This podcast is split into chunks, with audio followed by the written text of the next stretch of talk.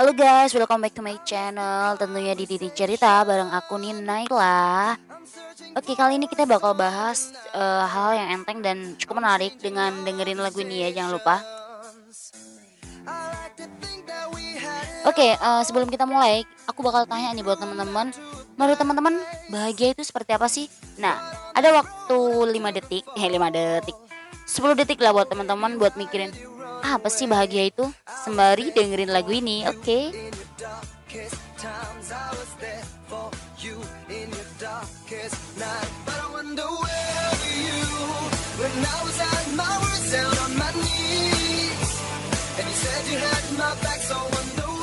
Oke teman-teman, gimana teman-teman? Udah kan? Udah dengerin lagunya dan udah selesai juga kan mikirnya. Nah, gimana menurut teman-teman? Bahagia itu seperti apa sih? Nah, kalau menurut aku nih ya, sebenarnya bahagia itu sederhana banget sih. Selagi ekspektasi kita tuh nggak setinggi langit dan kita nggak jatuh sejauh bumi, mungkin kita bakal tetap bahagia, ya nggak sih?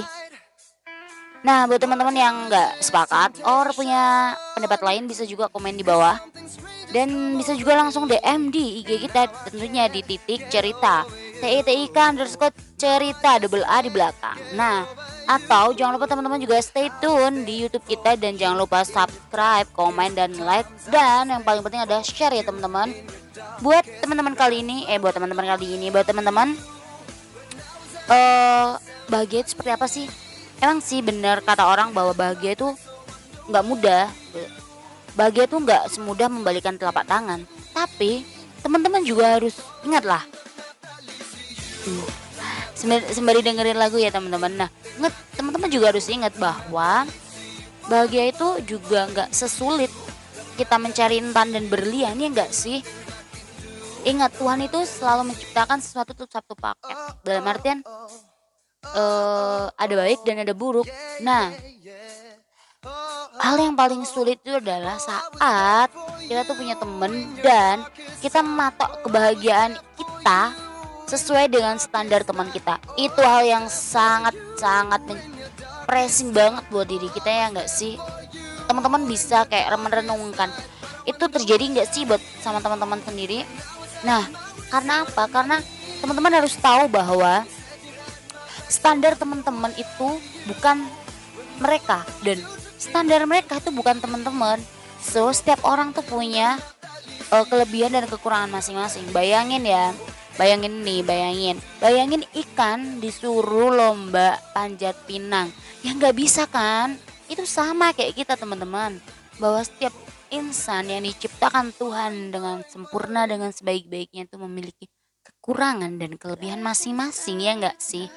Sama halnya juga, bayangin kera, harimau dan sebagainya itu diajakin lomba sama hiu, paus, ya kalah jauh juga, sama kayak kita.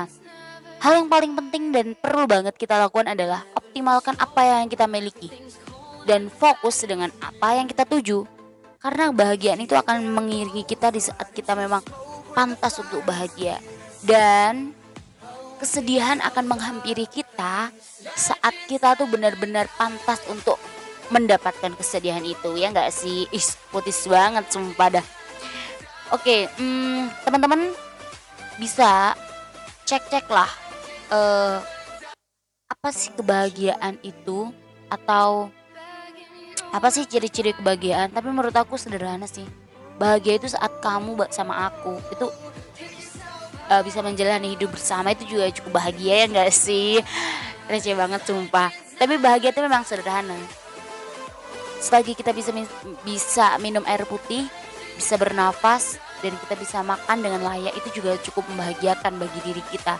Bayangkan saat kita bernafas pun perlu menghitung setiap kantong oksigen, itu juga pressing buat diri kita.